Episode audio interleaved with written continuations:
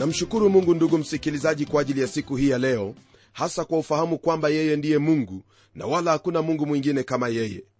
Rafiki yangu ni jambo la kubariki moyo kabisa kufahamu kwamba huyu mungu ambaye twamwabudu ni mungu ambaye anatujali mungu ambaye anatuwazia mema siku zote. Ndiposa tunaposoma kwenye biblia twapata jinsi ambavyo amehusika na watu wake na zaidi ya yote kuhusika na ulimwengu wote kwa jumla. Kwa hivyo ndugu msikilizaji wakati wowote unaposoma neno la mungu yani biblia fahamu kwamba kile unachokisoma ni makusudi ya mungu kwa ajili yako na jinsi ambavyo mungu yakuhitaji kuwa. Kwa sababu hiyo nakukaribisha siku hii ya leo ili tuweze kuanza mafundisho mapya kutoka kwenye hiki kitabu cha danieli. Kitabu cha danieli ndugu yangu ni moja kati ya vitabu vya kusisimua sana katika biblia hiki ni kitabu cha unabii na kwa sababu unabii ni muhimu sana katika biblia ningetaka kusema machache kabla ya kuingia katika mafundisho kutoka kwenye hiki kitabu cha danieli. Kwa ufahamu wako robo ya vitabu vyote vya biblia ni vya unabii na mengi yaliyotabiriwa yametimia tayari. Jambo lingine ambalo ningependa ufahamu ndugu msikilizaji ni kwamba theluji tano ya maandiko wakati yalipokuwa yakiandikwa wakati huo ulikuwa ni unabii lakini tayari umekwisha timia kwa hivyo kuhusu unabii kwenye maandiko twaweza kuugawanya mara mbili. Unabii uliotimia na unabii ambao haujatimia. Tutakapokuwa tukiendelea kujifunza kutoka kwenye hiki kitabu cha danieli tutapata kwamba kuna mengi katika kitabu hiki ambayo yaliandikwa na yakatimia. Ndugu msikilizaji unabii huu twauweza kuufananisha na kama vile ndege zinavyotua kwenye uwanja wa ndege toka sehemu mbalimbali katika ulimwengu. Unapogeukia kitabu cha ufunuo unapata kuona mazao ya masomo ya unabii. Somo kubwa katika unabii ni yesu kristo ingawa kuna mafundisho mengine madogo madogo kama vile kuhusu israeli watu wa mataifa uovu shetani mtu wa kuasi dhiki kuu na jinsi kipindi hiki cha wakati kitakavyomalizika. Vilevile unabii unataja kuhusu kanisa ingawa kanisa halitajwi sana katika agano la kale. Kwa sababu hiyo hatutasikia juu yake katika kitabu cha danieli.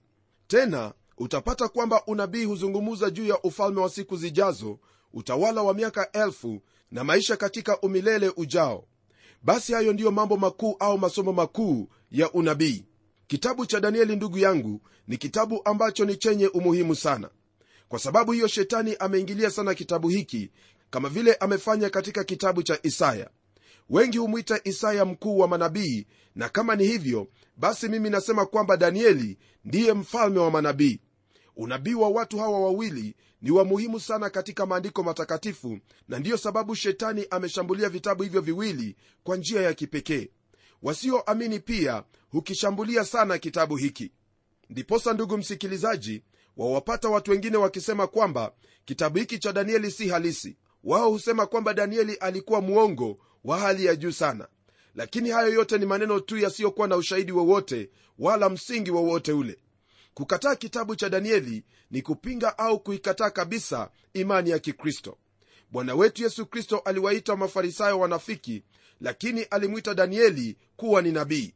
Wapata habari hizo katika kitabu cha mathayo sura ya 24 aya ya 15 na kile kitabu cha marko sura ya 13 aya ya 14 kwa kweli ndugu yangu mimi ninakubaliana kabisa na bwana wetu yesu kristo ambaye aliunga mkono maneno hayo kutambuliwa kwa danieli na bwana wetu yesu kristo ni jambo la kutosha kabisa.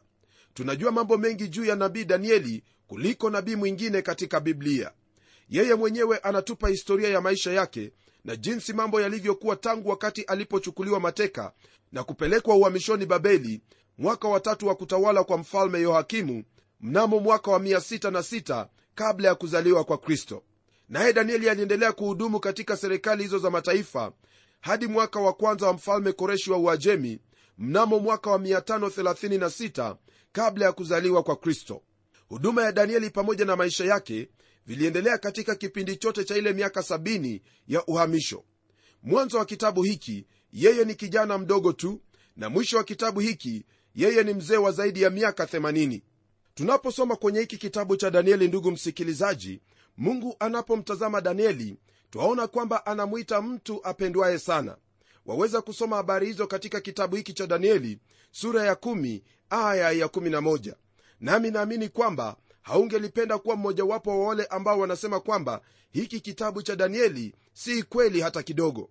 Maana siku moja huyo ambaye anamwita danieli kuwa ni mtu apendwaye sana atakuonyesha danieli nawe labda hautakuwa mahali karibu na danieli.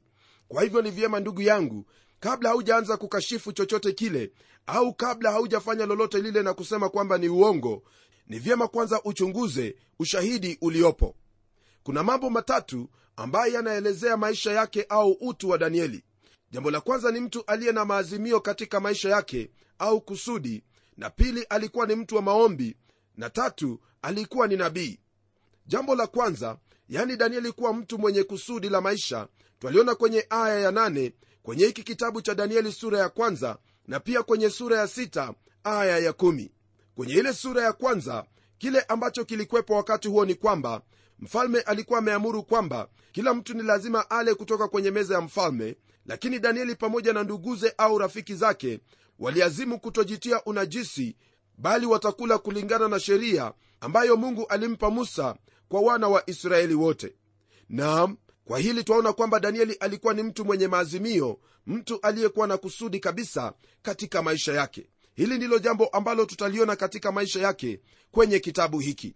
Maana kwenye ile sura ya sita aya ya kumi baada ya mfalme kuhadaiwa na wakuu wake ili aweze kupitisha sheria kwamba ni lazima kila mtu amwombe yeye kwa siku 40 danieli aliamua kwamba yeye ataendelea kumwomba mungu. Unaposoma kwenye sehemu hiyo utapata kwamba danieli ni mtu aliyekuwa ameazimia na pia alikuwa na kusudi katika maisha yake. Hakuna chochote kile ambacho kingelimbadili kutokana na kusudi lake. Tunapoona mambo kama haya msikilizaji twafahamu kwamba danieli ni mtu ambaye alisimama kwa miguu yake miwili na kwamba alikuwa na huo ujasiri wa kulinena neno la mungu jinsi linavyohitajika ni ombi langu kwamba mungu atawahurumia wale ambao ni waja wake siku hii ya leo katika ulimwengu lakini hawana ujasiri wa kulinena neno la mungu jinsi lilivyo. Lakini namshukuru mungu kwamba kuna wengi ambao wananena neno la mungu jinsi lilivyo hata kutabiri siku hii ya leo. Jambo ambalo lipo hapa ndugu msikilizaji ni kwamba ni vyema ufahamu kuwa unaposoma neno la mungu jinsi inavyohitajika hasa katika unabii hautakuwa mtu wa kuishi maisha ya kusisimuka na kufuata mafundisho ya aina yoyote. La hasha unabii utakuongoza kuingia katika maisha ya utakatifu na kumcha mungu. Yohana alisema hivi kwenye kile kitabu cha yohana wa kwanza sura ya tatu aya ya tatu kwamba kila mwenye matumaini haya katika yeye hujitakasa kama yeye alivyo mtakatifu kujifunza unabii kutakufanya ujitakase katika maisha yako na zaidi ya yote kuishi jinsi ambavyo mungu anakuhitaji kuishi. Ndiposa twamwona danieli kwenye sura ya tisa akinena habari za maandiko ambayo alikuwa ameyasoma kutoka kwenye kile kitabu cha yeremia. Ndugu msikilizaji iwapo wataka kuishi maisha matakatifu maisha ambayo ni ya kumcha bwana maisha ambayo yatakuwa ni sambamba na neno lake mungu ni vyema kusoma neno lake mungu jinsi lilivyo na zaidi ya yote kufahamu kwamba yote ambayo neno la mungu la kufundisha ni kuhusu utakatifu na jinsi ya kumcha bwana. Jambo la pili ndugu msikilizaji ni kwamba danieli alikuwa mtu wa maombi. Haya twayapata kwenye sura ya pili aya ya 17 hadi 23 sura ya 6 aya ya 1 na sura ya 9 aya ya 3 hadi ile aya ya 1 ndugu msikilizaji unaposoma kwenye hiki kitabu cha danieli utapata kwamba kuna sehemu nyingi ambazo danieli alikuwa katika maombi. Licha ya kwamba danieli alikuwa waziri mkuu yeye alikuwa na wakati wa maombi. Jambo hili ndugu msikilizaji latuonyesha kwamba ni vyema kuwa mtu wa maombi maana katika maombi ndipo twapata nguvu za kuendelea mbele nguvu za kuishi maisha ambayo ni ya kumpendeza mungu. Naam hilo ndilo ambalo twaliona toka katika kitabu cha mwanzo hadi kile kitabu cha ufunuo. Maombi ni muhimu katika maisha yako kama mtoto wa mungu kwa kuwa ni kwa njia ya maombi ndipo utaweza kushinda vita. Katika maombi ndipo waweza kunena na mungu na pia isitoshe mungu wako mungu wa israeli yeye hujibu maombi. Rafiki msikilizaji ndiposa paulo anasema kwamba tuendelee katika maombi bila kukoma. Hilo ni jambo ambalo ni vyema kulizingatia katika maisha yako jambo la tatu rafiki msikilizaji ni kwamba danieli alikuwa nabii. Kitabu hiki cha danieli ndugu msikilizaji kimegawanyika kuwili. Sehemu ya kwanza ni historia na sehemu ya pili ni unabii. Danieli anatupa kile ambacho twaweza kukiita msingi wa unabii wote. Kwenye sura ya pili twaona ndoto ya nebukadreza na kwenye sura ya saba twapata maono kuhusu wale wanyama ambayo ni uti wa unabii na pia twaona maono kuhusu majuma sabini ambayo ni kama pembe dhabiti za unabii. Andiko kuu kwenye kitabu hiki cha danieli chapatikana kwenye ile sura ya pili aya ile ya 44 nalo neno la mungu lasema hivi kwenye sehemu hii na katika siku za wafalme hao mungu wa mbinguni atausimamisha ufalme ambao hautaangamizwa milele wala watu wengine hawataachiwa enzi yake bali atavunja falme hizi zote vipande vipande na kuziharibu nao utasimama milele na milele. Rafiki msikilizaji kama vile tutakavyokuwa tukiendelea kuona kwenye kitabu hiki tutaona kwamba hiki ni kitabu ambacho chahusu utawala wake mungu katika tawala za ulimwengu. Kitabu hiki ni kuhusu jinsi mungu alivyo mwenyezi katika ulimwengu wote. Unabii uliopo hapa ndugu yangu ni unabii ambao umechanganyika na historia ambayo yaonyesha kwamba mungu anatawala juu ya sanamu zote anatawala juu ya dhihaka yote na hali ya kutakabari na pia anatawala juu ya mataifa yote. Hasa kwenye sura ya pili aya ya nne neno la mungu lasema hivi lakini wewe ee danieli yafunge maneno haya ukatie muhuri kitabu hiki hata wakati wa mwisho. Wengi wataenda mbio huko na huko na maarifa yataongezeka. Ndugu msikilizaji hili ndilo ambalo pia twalipata kwenye kitabu cha luka sura ile ya 21 aya ya 24 ambaye yanena kuhusu wakati wa mataifa. Pamoja na hiyo haya ndiyo ambayo twayapata kwenye sura ya 8 aya ya 17 sura ya 11 aya ya 35 na 40 nam haya yote yanahusu israeli wakati wa dhiki kuu.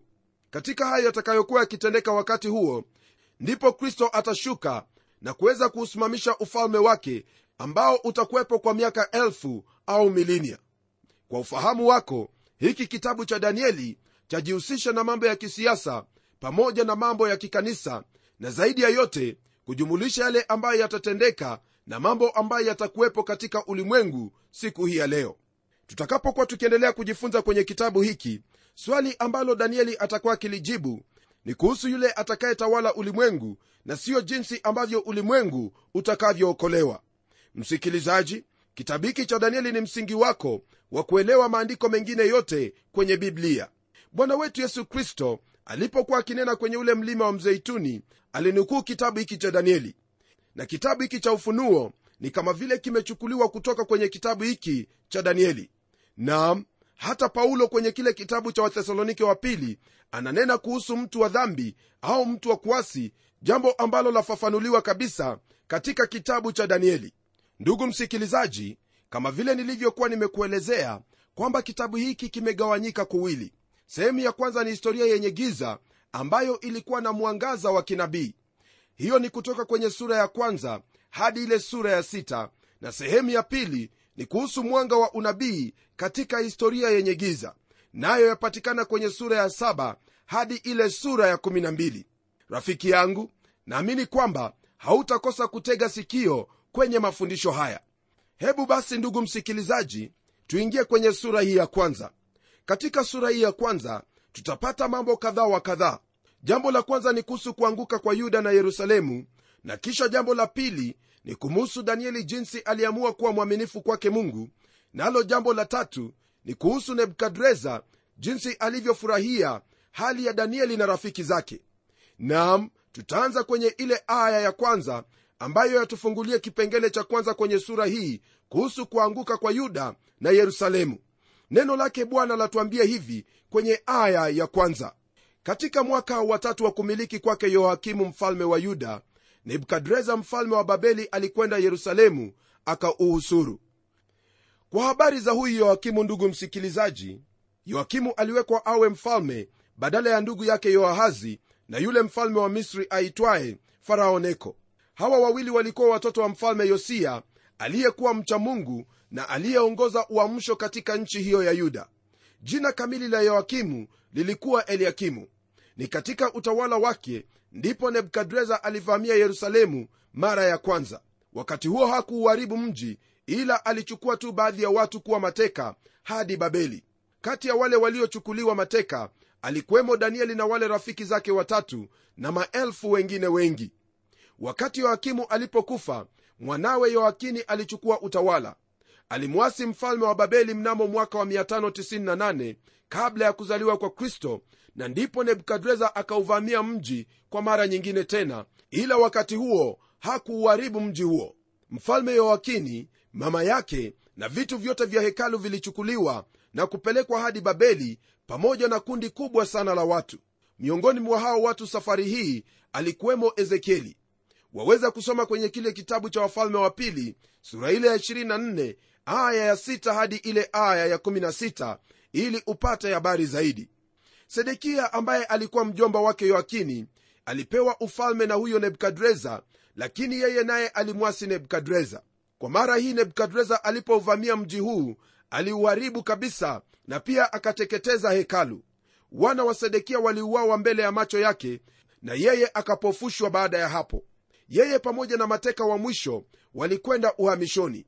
Yote haya ndugu msikilizaji ni yale ambayo nabii yeremia alikuwa ameyatabiri ezekieli na nabii yeremia waliwaambia wale watu wa israeli kwamba wale manabii wa uongo walikuwa wakiwafanya watumainie maneno ya uongo kwamba mji hautaharibiwa.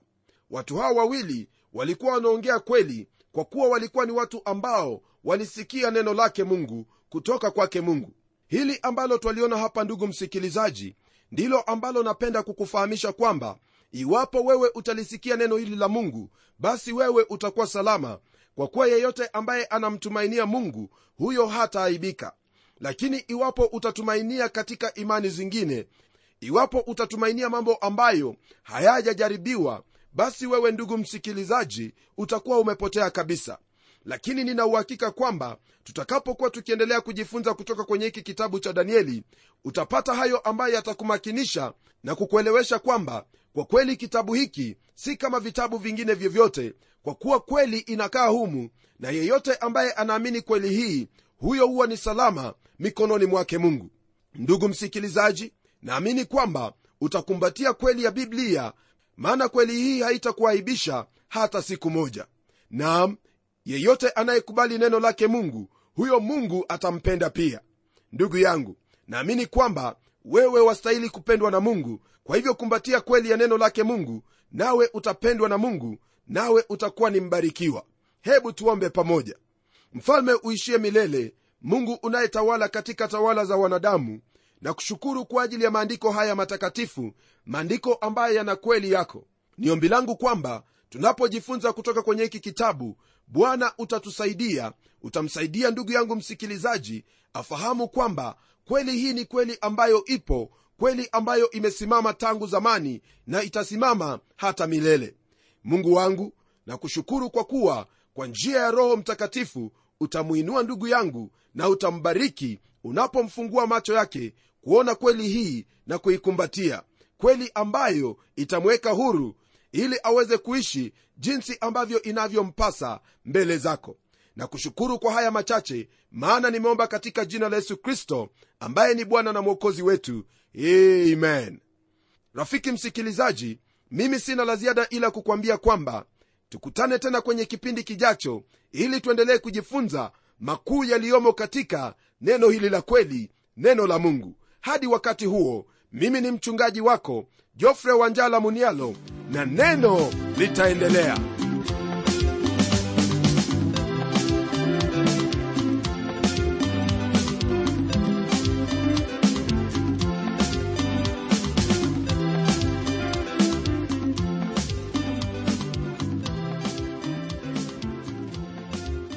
ninaamini umebarikiwa na hilo neno la bwana.